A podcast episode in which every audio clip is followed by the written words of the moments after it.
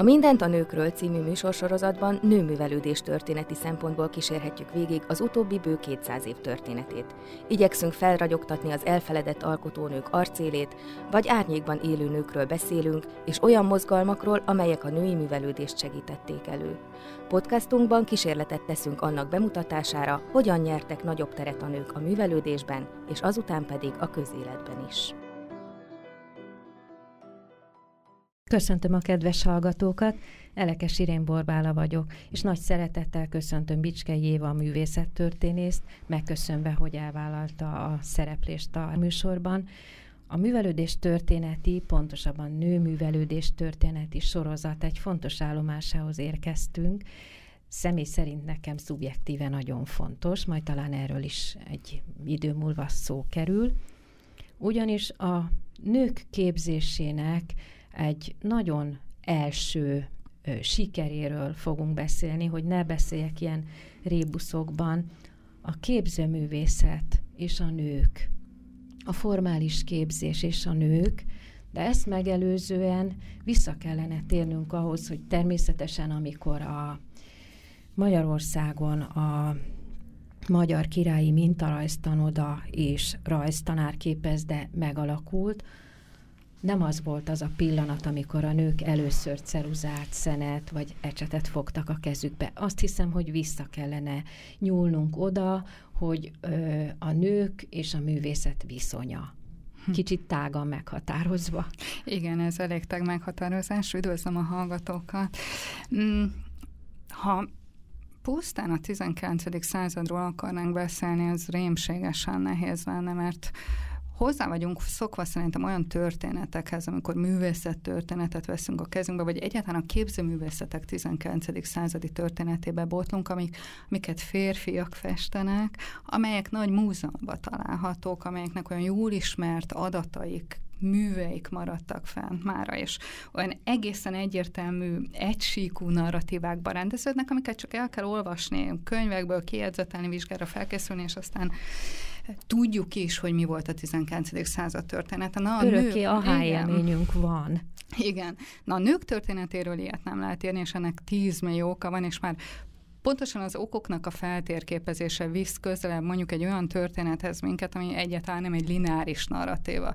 Egyáltalán nem lehet felfűzni egy egyenesen, progresszíven, dicsőségesen és triumfálisan előre haladó folyamathoz, hanem sokkal inkább ezzel ellentétben egy elakadó, görcsökkel teli mozgássort látunk, ami valahol mindig újra és újra indul. Valahol az egész ott indul, hogy amikor a művészetek történetéről beszélünk, akkor egy alapvetően férfiak által gyakorolt, középosztálybeli férfiak által gyakorolt, magyar férfiak által gyakorolt művészet történetéről írunk. Amikor a nőkről kezdünk beszélni a 19. században a képzőművészetekkel kapcsolatban, akkor viszont elsősorban, ami a szemünkbe tűnik, az egy arisztokrata társadalmi réteg, amelynek a hogy is mondjuk a mindennapi életéhez, a kultúrájához, a, a, a mindennapjaihoz hozzátartozott a képzőművészetek gyakorlása rendkívül tág értelemben, tehát beletartozott a rajzolásnak, az éneklésnek, a zenének, a táncnak, a francia nyelvnek egy olyan alapvető keverék, ami egyszerűen a, az angol azt mondaná erre, hogy accomplished, tehát a jól neveltségnek a része volt. Egészen egyszerűen társadalmi státuszt jelzett az, hogy valaki fest. Ez, ez a mindennapok része volt, ha, ha, ha magasabb társadalmi osztályba tartozott, és nem ismerte a képzőművészeteket, vagy nem volt gyakorlata benne, hát hogy is mondjuk nem volt művelt, az, az nem, nem volt igazán egy művelt nő, tehát, tehát egyszerűen gyakorolni kellett ezeket a dolgokat. De hogy oldották meg azt, hogy ilyen képzést nyerjenek a lányok? Rendkívül egyszerűen, hiszen mivel arisztokratákról beszélünk, ott van egy nagyon gazdag történelmi hagyaték 17.-18. századi családi galériák, az ősök arcképei, amik nem feltétlenül sötét és nehezen megközelíthető képeket, hanem az európai első osztályú művészeknek a, az alkotásait jelenti. Pont azért, mert az, a magyar arisztokrácia, épp úgy, mint Európa egész arisztokrácia összefonódott és egymással szoros kapcsolatban lévő családi együtteseket jelentett. Így az arisztokraták utazásaikkal, házasságkötéseikkel és még számtalan módon egyszerűen művészek meghívásával hoztak létre olyan műgyűjteményeket, amik már a részben a történeti körülmények miatt teljesen széthullottak, ismeretlenek, és ebbe az ismeretlenségbe tagozódnak bele azok a nők, akik ezeken a műveken nőttek fel. Ezeken a, a különböző családi kötöttségek révén ö, különböző városokba kerülve, különböző nagy nevű művészek műtermeiben, vagy éppen tőlük órákat véve, vagy éppen dile, hasonló, hozzájuk hasonló dilettánsoktól tanulva, vagy egészen egyszerűen, mint mindig, nemzetközi rajztanító albumoknak a megvételével és másolásával tanulták meg az alapokat, és kezdték el gyakorolni. Most ez hozzátartozik, hogy itt, ö, itt olyan nevek, tehát amikor a, a, arról beszélünk, hogy arisztokrata műgyűjtemények, ebben már magukban is találunk női festők műveit, tehát olyan kimagasló 18. századbeli alkotókra lehet gondolni, mint Angelika Kaufmann vagy Elizabeth Vizsélöbrön, aki egyáltalán nem idegen a magyar kontextustól. Tehát a Festeticsek kastélyában helyen volt Vizsélöbröntől több festmény. Angelika Kaufmanntól felmaradt a Magyar Nemzeti Történeti Képcsarnokban egy fantasztikus férfi portré a hadik családból. Tehát egészen egyszerűen az arisztokrácia utazásai során beszerzi ezeket a műveket, akár nőművészektől, divatos, ö, ö, akiknél egyszerűen lefestetni magunkat egyet jelent a leg legnagyobb, tehát a divatba tartozása az élet természetes részének számít, és gyakorlatilag az, hogy nőknél festetjük magunkat, ez éppen úgy hagyományozódik tovább, tehát hogy egyszerűen az, hogy valaki otthon lefesti a családtagját, és az része a családi galériának, az maga a legtermészetesebb folyamat. Nem tudom, mondjunk erre példákat? Ha tudunk, akkor feltétlenül, már eddig is szájtátva hallgattam a neveket is. Hát akkor vegyük talán először a Brunswickokat, ugye ezt köztudott, hogy a Brunswick grófnék és a művészetek kapcsolata nem csak Beethovenre megy vissza, de a képzőművészetekhez is. A Henriettát szeretném kiemelni, aki egy igazán tehetséges, nagy formátumú, nagy volumenű festőnő volt, viszont rendkívül, tehát egy olyan műgyűjteményben nőtt fel ő, ő is, ami például már rédeiektől görgött, tehát egy, egy nagyon gazdag művészeti gyűjteményben felnő, nyilván nagyon nagyon jó tanárai vannak. És ez vezet oda, nyilván képessége is adottak, hogy egyszerűen felfedezi a festészetet, mint valahol élethivatást, és itt megint rendkívül nehéz dolgunk van, hiszen soha nem kellett pénzért dolgoznia.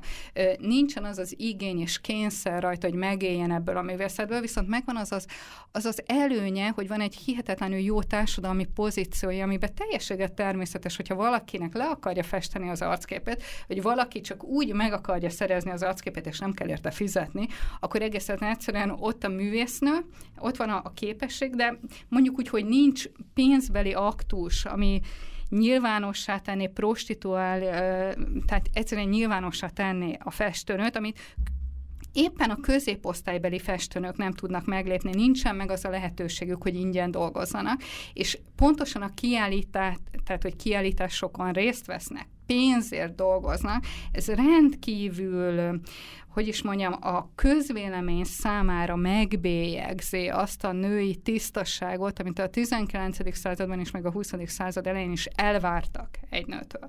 Tehát itt van például ez a, hogy visszamenjek Brunswick Henriettához, aki az apjáról, aki Csongrád vármegyének volt a főispánya, a vármegye megrendelésére egy arcképet festett. Szóval a vármegyei közgyűlés termében egy életnagyságú arcképet állítani nem sokan lógtak a, terben a, király, a teremben királyokon kívül, és a bécsi festők által készített festményeken kívül.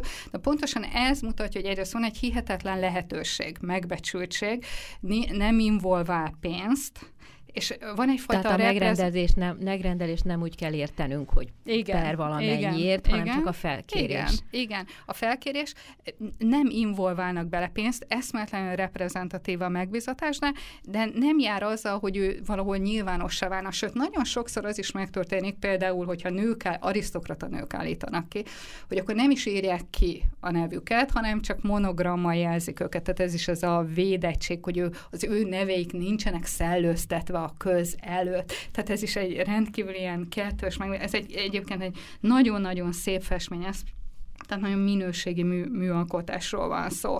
De gondoltam, hogy mondok egy másik példát is, és ez pedig legyen Széchenyi Franciska, mert ne legyen egy Széchenyi a családból.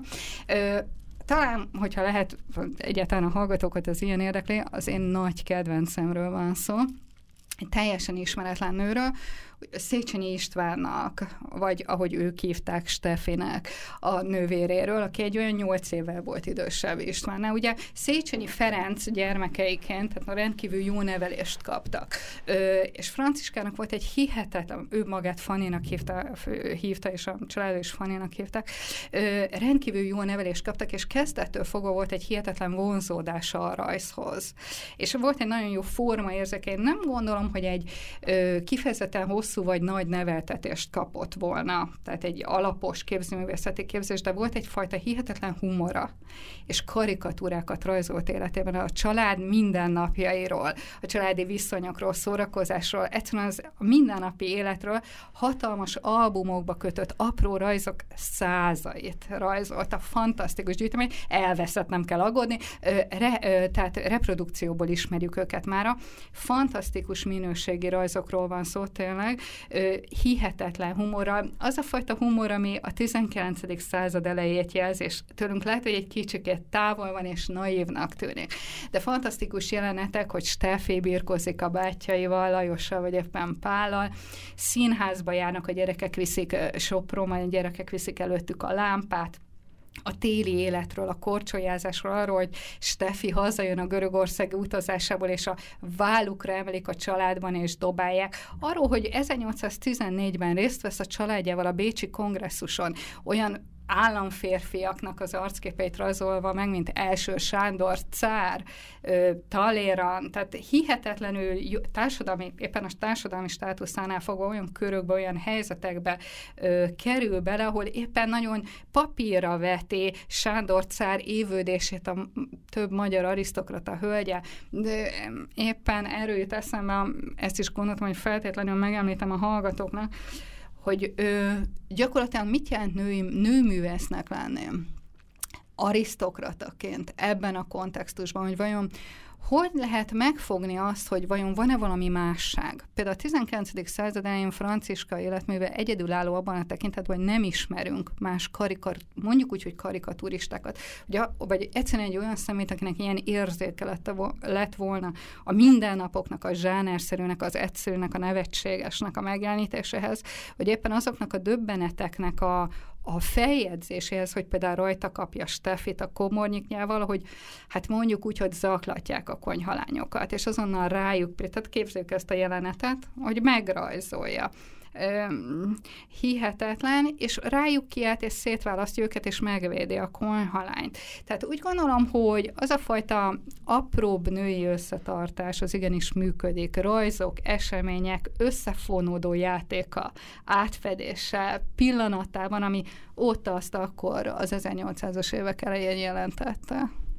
Tehát, hogyha valaki hozzájutott alaptudáshoz, és volt benne, tehát a nevelők által, és volt benne vonzalom és adottság is ehhez, akkor volt alkalma, bár egy szűk körben is, de ö, művészként megnyilvánulni. Ezek szerint ez valójában a, a nagy közönség számára igen korlátozottan volt elérhető. Való igaz, hogy sokkal inkább jellemző az, hogy egy szűkebb kör, de nem feltétlenül csak a család köre az, ahol ez a művészet elfogadott. Mint említettem, Brunswick Henrietta apja portréja a Csongrádi vármegye számára ez egy igazán széles, és mine, tehát mi jobb nyilvánosság, mint a vármegyei rendetnek, rendeknek az összejövetele. De, de nem pusztán erről van szó, hogy átérjünk egy másik példára, ö, gondoltam, hogy megemlítem Gyertyánfi Bertát, Náko Kálmánét, aki nem gondolom megint csak, hogy sokan ismerik, holott a 19. század közepének második felének úgy gondolom kiugró magyar, mondjuk úgy, hogy magyar, Bécsben élő magyar művésze volt. Ö, ö, eszméletlenül tehetséges, nagyon jó ecsetű festőnőről van szó, aki teljesen tipikusan más nőfestőkhöz. Ö, egyszerre gyakorolta a zenét és a festészetet. Tehát Szalonja Bécsben a 60-as évek elején a zenei életközpontja épp úgy volt Liszt Wagner járt a szalonjába, elismeréssel beszéltek zongorajátékáról, csodálták festményeit, Lembach Makart látogatta, Amerlingnél, Pet, Pettenkoffánél tanult, nagy valószínűség szerint éppen Gyertyánfi Berta volt az, aki bevezette mondjuk úgy a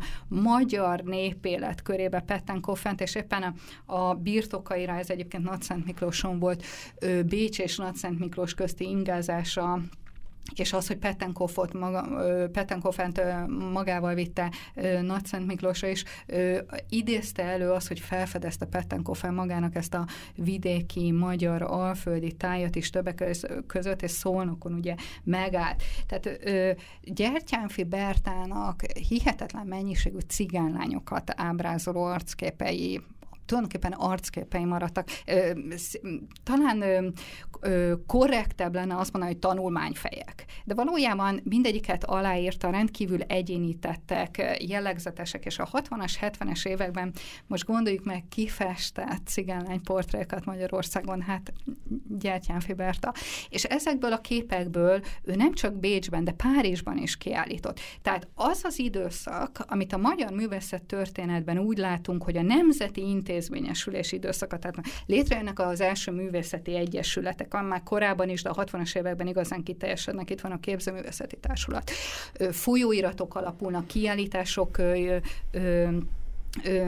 egyre nagyobb közönséget vonzanak, egyre nagyobb vásárlások történnek múzeumok számára, tehát a Nemzeti Múzeum számára, akkor ebben a légkörben az, hogy ezek az arisztokrata származású és kötődésű nők sokkal inkább Európa felé fordulnak, hát önmagában kiírja őket a Nemzeti Művészet történetéből, de éppen megmutatják azokat a lehetőséget és kapcsolatokat, amiket viszont úgy gondolom, hogy a 21. században egy egységesülő Európában éppen kutatni kell. Tehát sokkal inkább jellemző az, hogy a nők külföldön ismertebbek, semmint Magyarországon, majd mondok még rá példákat. Itt csak az a két megjegyzés van, hogy azért ezekben a szerencsés években, amiről most szó van, a két főváros közötti átjárás igen könnyű volt. Gyakorlatilag nagyon sok olyan vélemény hangzik el manapság, hogy a monarchia előképe volt a jelenlegi Európai Uniónak. Szerencsésebb időszakban, békésebb időszakban megtermékenyítette az összes résztvevőt, és nagy erőket szabadított fel az alkotás területén, akár vagy az iparosodás, vagy bármi más területén, ezt tudjuk. A másik ezzel a művésznővel kapcsolatban, ami eszembe jutott, hogy a, talán a karikatúrák alkotásához nem volt olyan nagy szükség professzionális kiképzésre, de azért olajképeknél úgy érzem, mint laikus, hogy ott ö, alapos kiképzésben kellett részesülni. Igen, ez a képzés, ez nehéz dió, mert tulajdonképpen, amikor Ugye itt két fogalom áll egymással, ellentétben szinte lehetetlen ezeket ilyen gyorsan és röviden felvázolni, de egyrészt ott van az, amit mi gondolunk, hogy hát a festés az zsené, tehát az az a születik, hogy az festeni tud, vagy egyszerűen felfedezi magába a képe, képességet. Most ez soha nem így van, a festészetet azt mindig és mindenkor tanulták, vagy már a családban. Rendkívül jellemző, hogy a legnagyobb, mondjuk úgy a legismertebb festők, de mondjuk úgy, hogy inkább statisztikailag a festők egy festő családból jönnek. Tehát ahol már mások előttük gyakorolták a festészetet, és ez gyakorlatilag intézményesül akkor, amikor ö, létrejönnek az első akadémiák Európában a 17. században, vagy éppen majd Magyarországon a 19. század második fe, felében létrejönnek azok a formák, amik a képzőművészetnek a taníthatóságba vetett hitét alátámasztva egy rendszerezett, szisztematikus képzés keretében előállítják azt a professzionális művész, tehát azt az értelmiségi alkotót, hogy gyakorlatilag, mert erről van szó, hogy egy szakma, egy, egy értelmiségi szakma megjelenik Magyarországon, kiépül, létrehozza azokat a szervezeti kereteket, nem csak oktatási intézményeket, azokat az érdekvédelmi szervezeti ö, ö, ö, intézeteket is tulajdonképpen, amiben kiépülhet ez a szakma egy foglalkozásként. Tehát ebbe a folyamatba a nők beágyazódása rendkívül nehezen megy. De talán Gyertyánfi esetében ö, még nem erről volt szó, tehát neki valamilyen más úton kellett.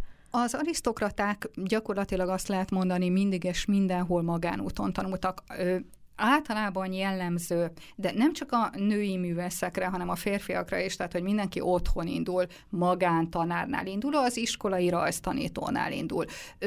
De a nők itt meg is torpannak, ugyanis az intézményes keretek, tehát az iskolák sehol nem képeznek nőket. Az akadémiai képzés az önmagában egy olyan hierarchiát jelent, ami a legmagasabb műfajok gyakorlására, tehát az akadémiai hierarchikus műfajoknak a gyakorlására készít fel, ami amiben például a tájkép vagy a zsáner egy egészen alsórendű műfajt jelent, a kicsit magasabban álló portréhoz képest, és a, az abszolút csúcson álló ö, történeti festészethez képest, amihez kellett tudás, történelmi műveltség, távlattannak az ismerete, az alaknak, tehát az anatómiai ismereteknek az abszolút visszaadása, és hát ez mind mit igényelt? Egy mesztelen férfi testet. Hát most, tehát a, ha viszont az erkölcsök felől tekintjük, hát nincs az a fia, fiatal lány, de még fiatal asszony se, akit csak úgy engedtek volna, hogy bámuljon egy mesztelen férfi testet.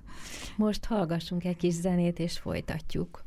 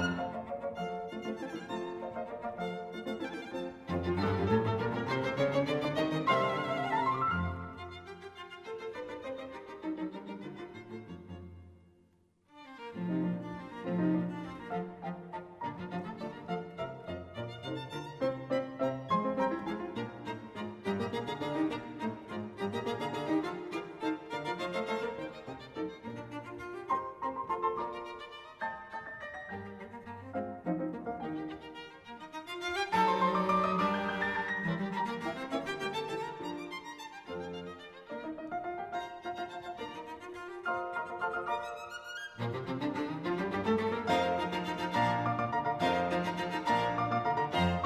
you.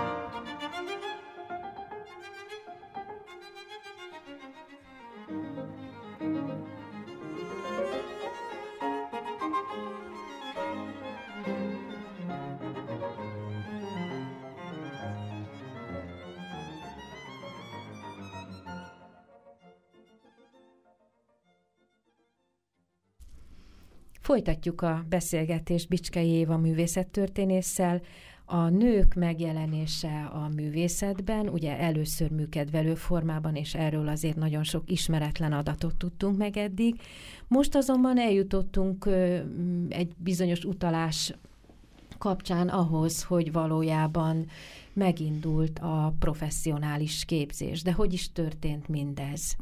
Igen, tehát a szisztematikus képzés a lehető legelengedhetetlenebb ahhoz, hogy valaki egy nagy művésze váljon, ami egy egyszerre egymásra épülő tanulmányokat jelent. Na most ezt otthon, magánkörben egy-egy tanár nem biztosíthatta.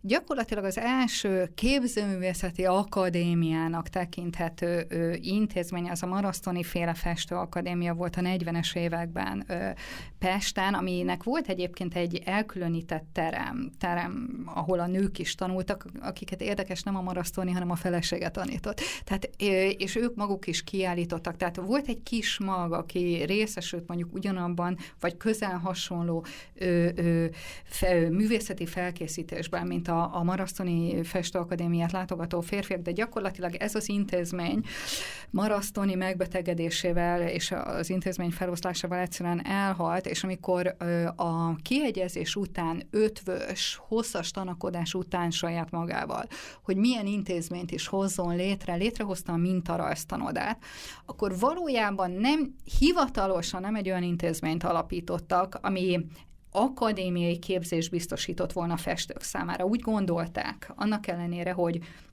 a Nemzeti Festőiskola megteremtéséhez nélkülözhetetlen a ne, itthon, honi szellemben való képzése a festőknek. Ötvös nem tartotta éretnek a viszonyokat egy ilyen intézmény, oktatási intézmény megalapítására, ezért kifejezetten egy rendkívül gyakorlatias, bizonyos szinten szinte már korlátoltnak tűnő intézményt hozott létre Keleti Gusztávnak a működésével nagy ellentmondás, hogy az intézményben a kor legjobb tanárait alkalmazták, Gregust és Székelyt, és hát keleti működése is egy gyakorlatilag elsőrangú művészek jelentek meg, akik egyáltalán nem gondoltak arra, hogy majd ők pusztán rajztanárokat képeznek, vagy pusztán fametszőket, vagy éppen olyan katonai helyszínrajzolókat, hanem Székelynek az oktatási tantervét látva, tehát amit hangsúlyozottan férfiak számára dolgozott ki, benne volt az akadémia oktatás összes szükséges hozadéka. Az alaktanulmányok, korlátozott bonctani tanulmányok, elméleti óráknak a látogatása, a kompozíciós gyakorlatok, tehát mind azok a, az elméleti és gyakorlati képzésnek az egésze, ami elvezethetett a legmagasabb akadémiai műfajokat, például a történeti festészet gyakorlásához. Most 1871-ben alapították meg a mintarajztanodát, azt az intézményt, amit az Andrási úton állónak ismerjük. Kezdetben nem ott működött, ott 75-76-ban építették fel ezt az épületet, hanem a Rumbach Sebestyén utcában vettek ki egy egész épületet, és abban béreltek tantermeket, köztük nőknek ugyancsak egy termet. Ez a tipikus egy terem a nőknek, ez rendkívül, mondjuk úgy, hogy velünk velünk mindvégig minket elkísér ebben a történetben, és a nőket mindig szigorúan a férfiaktól elválasztva képzelte. Fizikálisan is, és mm. talán egy kicsit szellemileg is, az eleinte. Abszolút. Tehát az a fajta megkülönböztetés, hogy az mindig meglepő az iratokból, tehát hogyha a, egyszerűen a levéltárja iratokat nézzük, hogy amikor alapítanak rendkívül lelkesen ezek a nagy államférfiak egy-egy ilyen oktatási intézményt, eszükbe se jut, hogy nők jelentkezhetnek. Tehát az fantasztikus az a csapda helyzet, hogy megalapítják ezeket, a, a ki, ki sem mondják, hogy férfiak számára ö, ö, ö, létrehozott intézményeket, amikor nők jelentkeznek, akkor ott a nagyban, hogy ezekkel most mit csináljunk, visszautasítsuk őket, mindent vissza kell utasítani. De egyszerűen egy újonnan alapított intézmény számára mindig rendkívül fontos a nagyszámú hallgató megléte, tehát akkor mindig kitálják, hogy akkor egy terem, a női osztály. És akkor a női osztályba képezik őket, és hihetetlenül, hát hogyha valakinek erre van éppen humorérzeke, jól látod, hogy a nők négyszer annyi tandíjat fizetnek, fele annyi órát kapnak, csak gyakorlati képzésben részesülhetnek, és semmi elméleti alapanyag, viszont nem kapnak papírt a képzés végén. Tehát az, az hihetetlen, hogy a férfiak ö, oktatása az a műkedvelésből a professzionális képzés fele vezet, elméleti órák, alacsony tandíj, államilag finanszírozott képzés keretében. A nők viszont ezzel szemben, mert oktató kell, pénz jó, ha bejön, fizessenek sokat, képzést nem kapnak, papírt nem kapnak a végén, de hát ott szépen, hogy elülnek a teremben. És ez valóban igaz. Ugyanakkor 20 évvel vagyunk azelőtt, hogy a nőket egyetemre bocsátották. Ilyen szempontból döbbenetesen korán.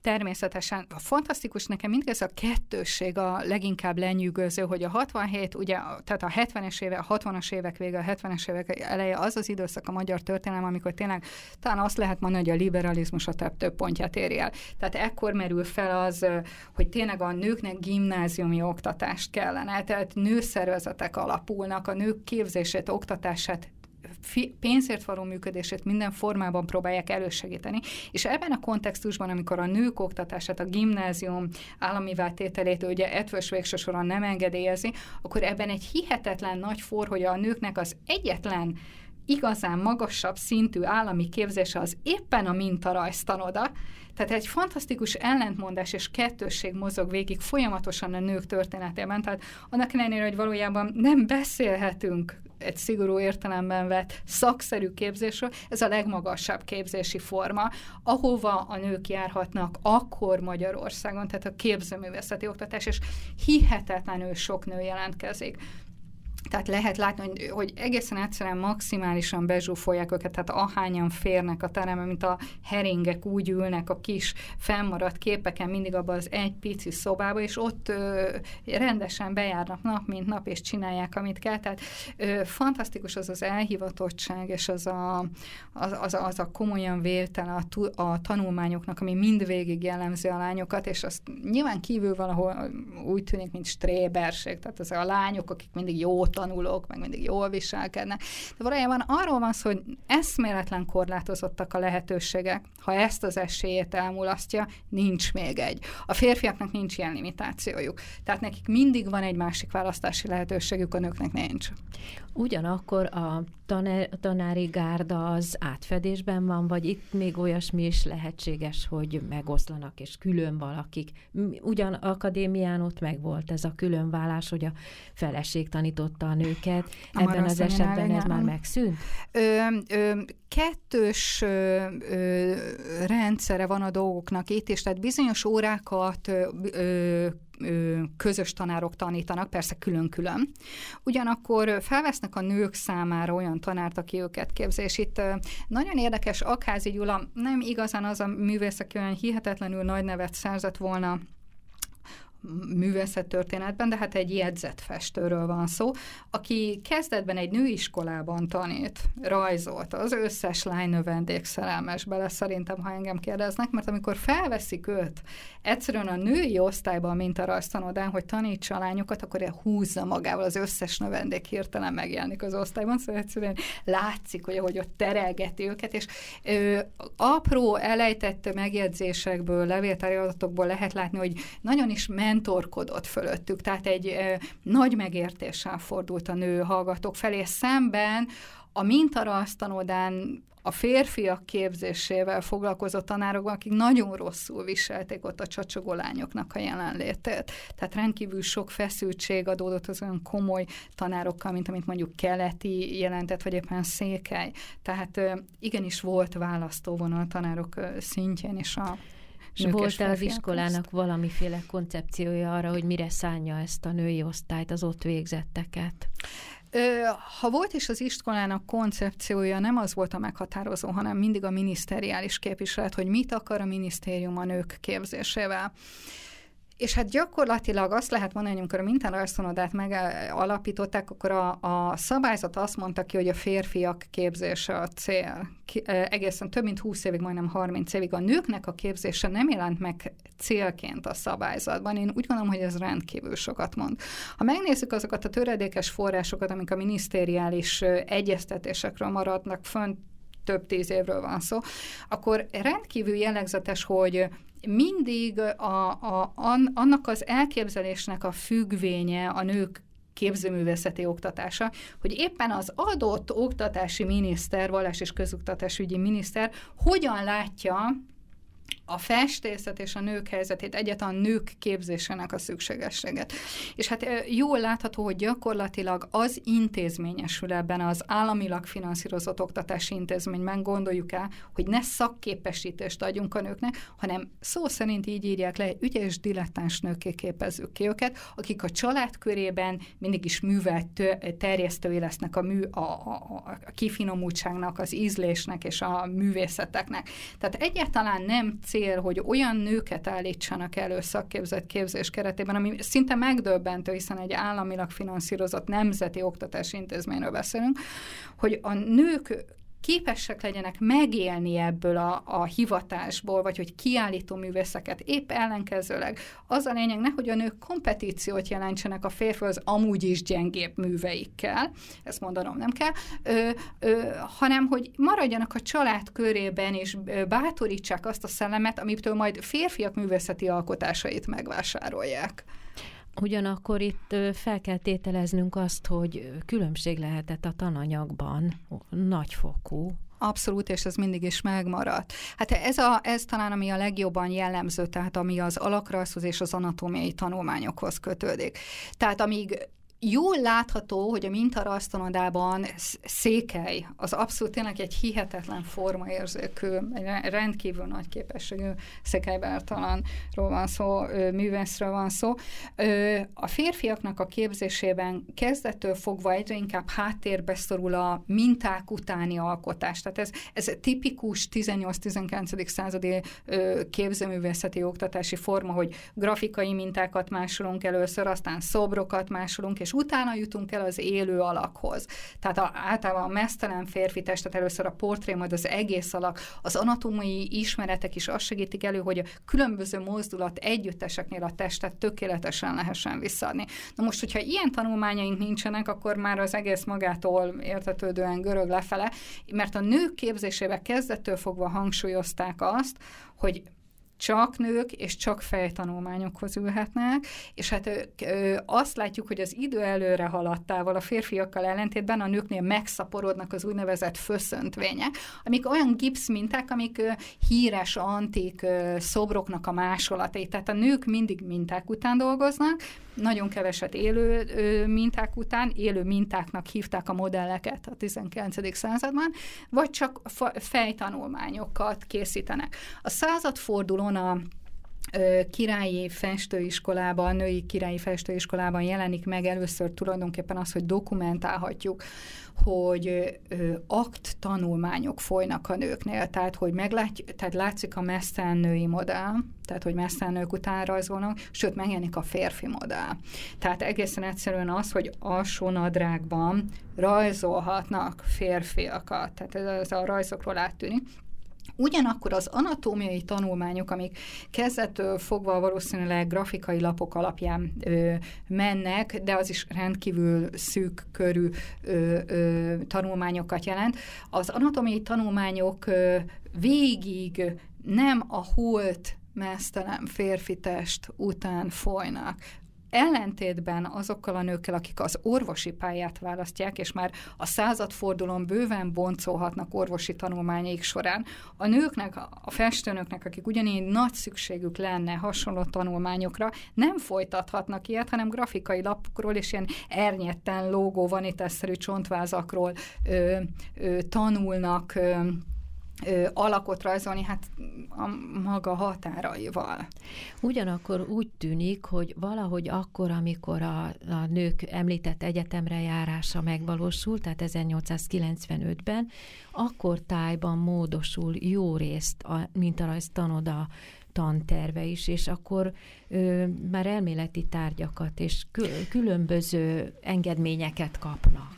A 80-as évektől ö, megjelenik az az igény, tehát itt pontosan jól nyomon követhet, hogy ahogy a vallás és közoktatásügyi minisztériumok váltják egymást, és különböző igények merülnek fel, hogy mire is képezzük, és mi a célja a nők képzésének. Valójában a tantervek lassan változnak, igazodnak hozzá, tehát megjelenik az az igény, hogy ö, lehet, hogy jó lenne, hogyha a nők, rajztanító nőknek, ez, ez a rendkívül alulfizetett állásban ők is megjelennének, és ö, ö, dolgoznának. Ö, tehát egyre inkább megjelenik az elméleti oktatás, de soha nem válik egyenértékűvé a férfiakkal, és itt nem pusztán arról van szó, hogy, mert, mert soha nem csak arról van szó, hogy ugyanazt a tárgyat tanuljuk-e, hanem ugyanaz a metodika-e. Az például rendkívül fontos, mert lehet ugyanazt másképp tanítani, és rögtön más az eredmény. Ezt bontsuk ki egy kicsit, hogy lehet-e ugyanabból a nyersanyagból valami csökkentettet a nők számára létrehozni? Mindenből lehet. Itt van rögtön az óraszám, amivel mindig lehet mahinálni. Tehát lehet ugyanazt a, a, a tanórát kevesebb órában tanítani. Tehát itt van például az ékítményes rajz és tervezés. Hát szóval, amikor először elkezdtem ezzel foglalkozni, akkor én azt gondoltam, hogy én ezen biztos, hogy meghalok az unalomtól. Tehát, hogy ö, ékítményes rajzokat, tehát magyarán mondjuk, ö, hímzéshez felhasznált minták tervezése. Na hát szóval ez az, amiről gondolom igazán senki nem gerjed be, hogy ez valami izgalmas dolog lehet, de hogyha rögtön ezt a nemzeti fogalommal vetjük össze, akkor meglátjuk azt, hogy a század végen fölértékelődő mozgalom, például a gödöllőiek, a tervezés, a mindennapok, a környezet, a, a, a ruhák, a, a bútorok nemzeti stílusban való kialakítása, nemzeti motivumokkal való ékítése, mennyire nagyon font, mennyire felértékelődik az a tudás, elméleti szaktudás, hogy ilyen motivumokat felderítsenek és kutassanak, és utána képzőművészetileg föl, visszaadjanak, akkor rendkívül jól látszik, hogy a férfiak tervezni tanulnak ilyen mintákat. Tehát megtanulják azokat a kézbe azokat a könyveket, amiket éppen akkor kezdenek el kiadni a magyar díszítő motivumokról, és ennek szellemében terveznek. A nők viszont nem tervezést tanulnak, hanem gyakorlati oktatást, tehát ők hímezni tanulnak ezeket a mintákat, amiket férfiak terveznek. Tehát rend, és így egy hihetetlenül nagy törés áll be abban, hogy a férfiak tervezik a mintákat, a nők meg kivitelezik, és itt azért egy, tehát a, a szellemi alkotó és a gyakorlati meg kivitelező rendkívül nagy törésével állunk szemben. Ismét hallgatunk egy kis zenét.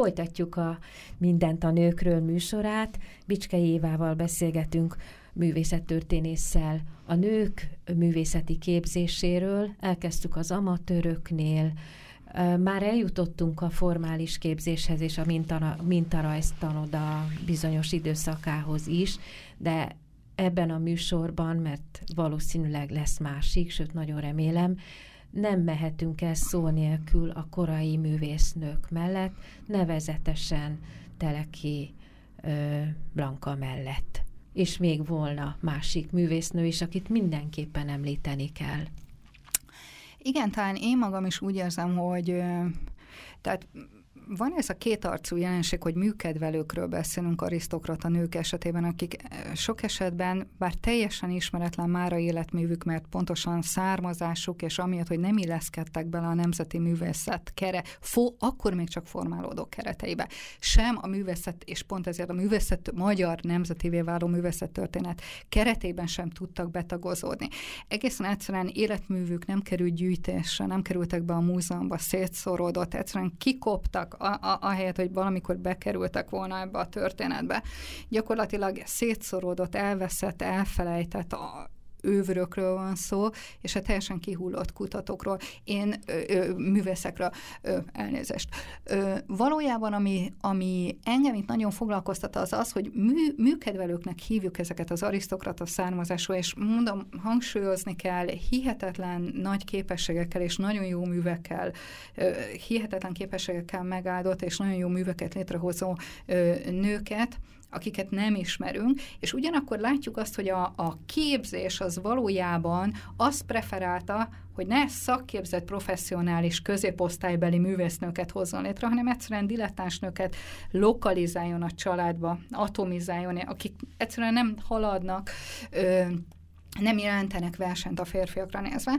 Ez a szem a Teleki Blankát, ami miatt mindenféleképpen valahol ö, tárgyalásra méltónak érzem, az az, hogy mindenféleképpen szétfeszíti ezeket a megszokott kereteket, és teljesen jól tipizálja azt a ö, fantasztikus energiát, ambíciót és képességet, ami hihetetlenül hathatna, és pozitívan ö, befolyásolhatná gyakorlatilag szerintem ma, ha ismernénk az életünket, az, az, az, azt a viszonyítási pontot, amivel mai művésznők fordulhatnának az élethez.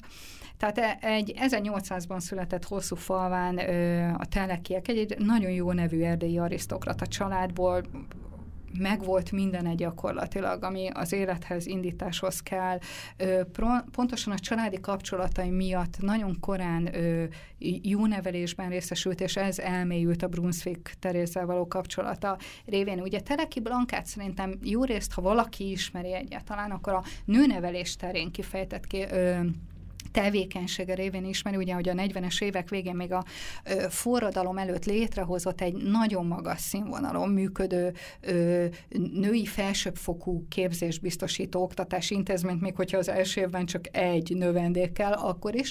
Ö, de ő volt az, aki a 48-ban és az ő tanítványai gyakorlatilag a nők egyetemi képzése mellett szállt sikra egy olyan kérdéskörben, amit ekkor Európa országaiban is rendkívül kevesen vallottak. Tehát egy rendkívül progresszív, nagyon haladó nőről van szó, és sokkal kevésbé ismert, hogy Teleki Blanka maga a festeni Barabás Miklóstól tanult többek közt, de éppen a francia Párizsban való tartózkodása ideje alatt Cognier mű, műtermében tanult, tehát egy hihet, fantasztikusan jó képeket készített, egy-két, egy-két műve maradt fent önacképtől kezdve Rubens másolatokig de családi portréktól kezdve, de amit igazán szeretnék itt kiemelni, az a Ferenci Istvánnal, az első magyar szobrászművésszel való barátsága és ismertsége, ugyanis ez a, ez a kapcsolat, ami valószínűleg nagyon szoros volt a két alkotó művész között,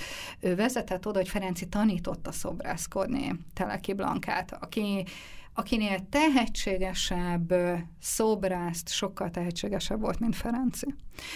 Az 50-es években én egyszerűen nem tudok mondani. Tehát, hogyha azt a rendkívül szerény úgynevezett nemzeti szobrász történetünket tekintjük, amiben Ferenci az első kiindulási pont, aki gyakorlatilag a Mátyás emlékmű kudarca után 47-ben visszavonul Rimaszszombatra, és nem hagy fel a szobrászkodással, de kivonul a Pesti Formálódó Nemzeti Művészeti Életből, hátrahagyva a Teleki Blankát, aki nála ö, olyan alapokra tett szert, amivel én úgy gondolom, hogy kimagasló szobrász nővé vált. Tehát amikor 48-49-ben, tehát a forradalom bukása után bezárják az új épületbe, majd Kufsteinba viszik, a fogságban 52-ben megalkotja ö, egy, egy saját szobrát saját magáról bírái előtt, 1852 es két példányt elrakotta, egy ilyen középmagas 40 centis szoborra kell gondolni, ami tehát egy, egy, egy összefonott kezekkel áll, egy rendkívül egyszerű, ruhás, e, egyszerű ruhában elszántan bírái elé álló nő, aki vállalja azokat a dolgokat, amiket tett, és, úgy gondol, és az igazságának tudatában áll. Rendkívül erős mű. Két példány készített belőle, ö, az egyik megsemmisült, a másik Amerikába került. Ö, olyan szobor ról van szó, tehát nehéz ezt elmondani, de abban a kontextusban, amikor már Ferenci nem alkot, de amiket alkotott, hát gyakorlatilag ö, meg sem közelítik azt a színvonalat, ami, ami, amit ez a szobor jelent, amit gyakorlatilag ma már a mi számunkra reprodukcióból ismert. Ö, a Izsó még nem tűnt fel, aki van, az a Vaj Miklós, aki jó biztoket csinál, de tehát egyszerűen nem, tehát nem említhető egy, napon, egy lapon Teleki Blankával, és akkor ez a szobor, tehát ez a, ez a amikor egy rendkívül töredezett övből, alig lehet tudni róla valamit, teljesen szétszorodott. Ez a szobor megmarad, mint, minek a megmaradásának a körülményét is kénytelen vagyok egy kicsikét megvilágítani. Tehát van ez az Országos Gazdasszony Egyesület, amely tulajdonképpen ezt is kevesen tudják, egy rendkívül fontos intézményről van szó, amit 61-ben alapítanak. Batyányi Lajos özvegye. Igen, igen, Zicsi Antónia. Ö, ö, tulajdonképpen, és nyilván a családi kapcsolatok révén, mert a másik alapító az a Benicki család, ott is Batyányi, az egyik lány Batyányi Ilona, a másik alapító tag, aki, és a Benickiek révén szerintem a Teleki így kerül be, tehát ez, ez a Gazdasszony Egyesület megszerzi Amit gondoljunk el, micsoda reprezentációs forrás megszerzi Teleki Blankának ezt az önarckép szobrát a 60-as évek, és ezt az Egyesületi Herségeben kiállítja. Tehát ez egy olyan, hogy is mondjam, olyan identitástudat és olyan reprezentáció, tehát egy olyan svungot ad az egész Egyesületnek, amit én hangsúlyozni szeretnék, és ezt, amikor a cinkotán a leányárvaházat felépíti a az Egyesület, akkor ez ebben a leányárva házban van végig ez a szobor. És amikor ezt a leányárva házat az 50-es években gimnáziumban, lánygimnáziumban alakítják át, akkor ez a szobor még mindig ott állt szinkotán. És azok a lányok, akiket ott végig képeznek, azok, azok ugyanúgy látják ezt a szobrot, ezt Teleki Blankának ezt a... Szóval én, ha ezen nőttem volna felé, mindig arra gondolok, mennyire messzire jutottam volna, de mindegy. Ö, és hát gyakorlatilag ez a gimnázium, amit ma Szerb Antal gimnáziumnak hívnak, és így sikerült valójában, én úgy gondolom mindig, hogy kiírtani egy rendkívül fontos női centrumot a köztudatból. Tehát ez a szobor, ami ott áll, a 60-as éve, az 1860-as évektől túlélve az első világháborút, a második világháborút, az 56-os forradalmat, de a rendszerváltást is, de a rendszerváltás után már nem bírja tovább, és a felújításkor összetörik és kidobják. És így, így semmisül meg, valójában egy hihetet, ha valami, ha van nemzeti kulturális örökség, akkor az. A másod példányt pedig még 70-es, 80-as években leszármazottak, ugye hát Amerikába viszik bőrönben. Felkutattam, a leszármazottakat nem engedik sokszorosítatni, tehát egy, egy öntvényt kész, készítsünk róla, ugye ez magántulajdonban van. Ez az, a, ez az a jelenség, amikor a negyedik generációban a kutya leveri a polcról. Tehát, tehát, hogy így semmisülnek meg, tűnnek el örökre olyan nemzeti kulturális örökségek, amik úgy gondolom, hogy nem csak a magyar nőtörténetben, hanem az egyetemes, de úgy a nemzeti művészet történetében, vagy egyszerűen a nemzetünk művelődésének történetének kiemelkedő objektumai. Az Egyesület, amiről beszéltél, a későbbiekben Hampelné is szoros kapcsolatot ápol vele, úgyhogy gyakorlatilag minden út oda vezet, hogy a végén ki fogunk rakni egy ilyen kirakós játékot, ahol ki fog derülni, hogy a nők generációi tudtak egymásról, ismereteket adtak át egymásnak, együttműködtek, és kézről kézre adták a művelődés ügyét, hogy így fejezzem ki magam. Egymást, igen. Hogyha még van néhány percünk, akkor Röszner Adéra visszatérnek, aki, aki gyakorlatilag egy, mondjuk úgy, tipikus 19. századi középosztálybeli alkotói személyiség, aki nem arisztokrata háttérre jön, sőt rendkívül szegény, meghalnak a szülei, és ez teszi lehetővé azt, hogy amikor a mintarasztaloda megalakul, ez a vidéken ö, ö, Nagybánya környékén élő nő ö, a továbbképzésére gondolhasson, hiszen addig a szülei nem is engedélyezték volna, hogy egy ilyen intézménybe elmenjen. És az elárvult lányt a Nagybányai Nők Egyesülete saját pénzadományokkal a fővárosba küldi, ajánló levéllel, hogy felvételizzen a mintarajztanodába, és majd ők finanszírozzák a tanulmányait. Tehát ez a, ez a kollektív női identitás, hogy valaki itt csinálja meg közülünk. És a Röszner Rádél elmegy ezzel az ajánl, ajánló levéllel, ott áll egyedüli nőként, és mondja, hogy őt föl kell venni, amikor egyszerűen a szabályzat nem mondja azt, hogy a nőket nagyon föl lehet venni, és akkor négyszeres tandíjért, stb. fölveszik ebbe az intézménybe, és ő kiképzi magát, és az összes képzési formákba belemegy. És egy Szerintem egy, tehát egy, egy biztos tehetség, tehát hogy nagyon jó portrékat fest, egy-két tanulmánya maradt van, tehát egy jellegzetes, jó kvalitású alak. Nem azt mondom, hogy kiugró, egyáltalán nem kiugró, de hozza a nagy erős átlagot bőven a férfiakért, tehát egyszerűen meg, tudott, meg tud élni ebből a képességeiből. És meg is él, csinálja, és hihetetlen ambícióval felfedezi azt egyébként családot alapít, Komocsi József lesz a, a férje, egy gyermekük születik, teljesen ostoba történet, az egész még nagyon pici a gyerek, talán egy-két éves, amikor a Komocsi szögbe lép, vérmérgezés kap és meghal. És ott marad ez a festőnő egy pici gyerekkel, aki még képzi magát.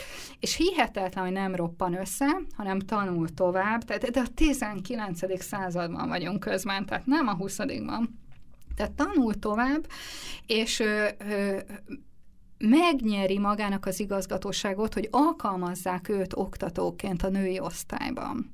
És megkapaszkodik, ő az első női tanára képzőművészet, mai, mai ismert női képzőművészeti egyetemen, és egy gyakorlatilag hihetetlen erőforrásként, mert ez is sok férfinak szúrja a szemét, hogy hogy van az, hogy fest is, úgyis pénzt keres, és akkor még az állam pénzét is húzza, hogy nem lenne jobb inkább egy olyan festő tanárt alkalmazni, akinek amúgy is nagy neve van, és igaz, hogy fest, és úgyis pénzt keres, tehát mégiscsak férfi.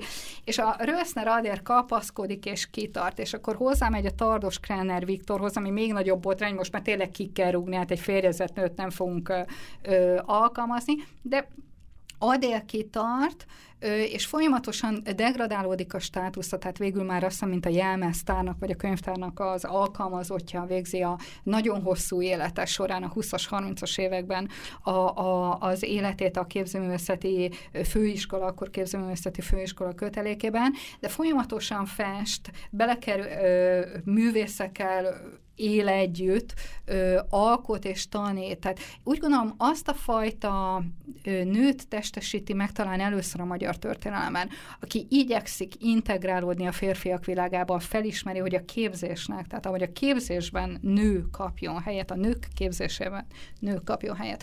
Ennek a felismerése és az ehhez való ragaszkodás rendkívül fontos momentumnak érzem.